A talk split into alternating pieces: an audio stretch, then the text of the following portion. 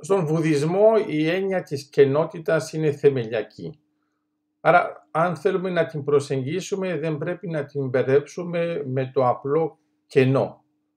Η κενότητας είναι μια διαδικασία πολύ πιο πνευματική. Ουσιαστικά μιλάει για την εσχάτη κενότητα των εσωτερικών πραγματοτήτων. Άρα άμα το δούμε με αυτόν τον τρόπο θέλει να πει τι, ότι έχουμε μια πραγματικότητα που την προβάλλουμε πάνω στο σύμπαν, στην πραγματικότητα που ζούμε, θεωρούμε ότι αυτό το μοντέλο έχει κάποιο νόημα και είναι αυτό που υποστηρίζει την φιλοσοφική προσέγγιση της ζωής μας, μπορεί ακόμα και θρησκευτικά, αλλά ας παραμείνουμε στο φιλοσοφικό.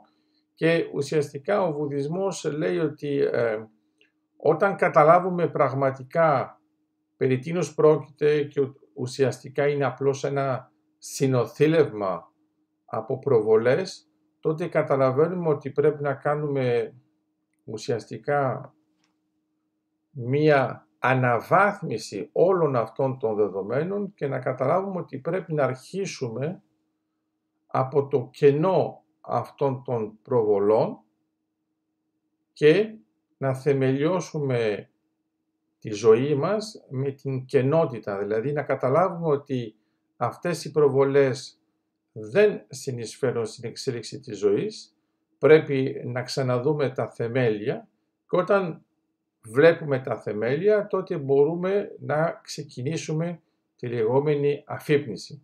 Άμα μπούμε σε αυτή τη διαδικασία, βέβαια το λέω τώρα σε ανθρώπους που μπορεί και να μην έχουν καμία σχέση με τον βουδισμό, αλλά δεν είναι αυτή η ιδέα, είναι απλώς να ξέρουμε το νοητικό σχήμα και τη διαφορά που υπάρχει μεταξύ του κενού και της κενότητας. Το κενό μπορεί να είναι θεμελιακό, π.χ. στα μαθηματικά, σαν έννοια αφαιρετική.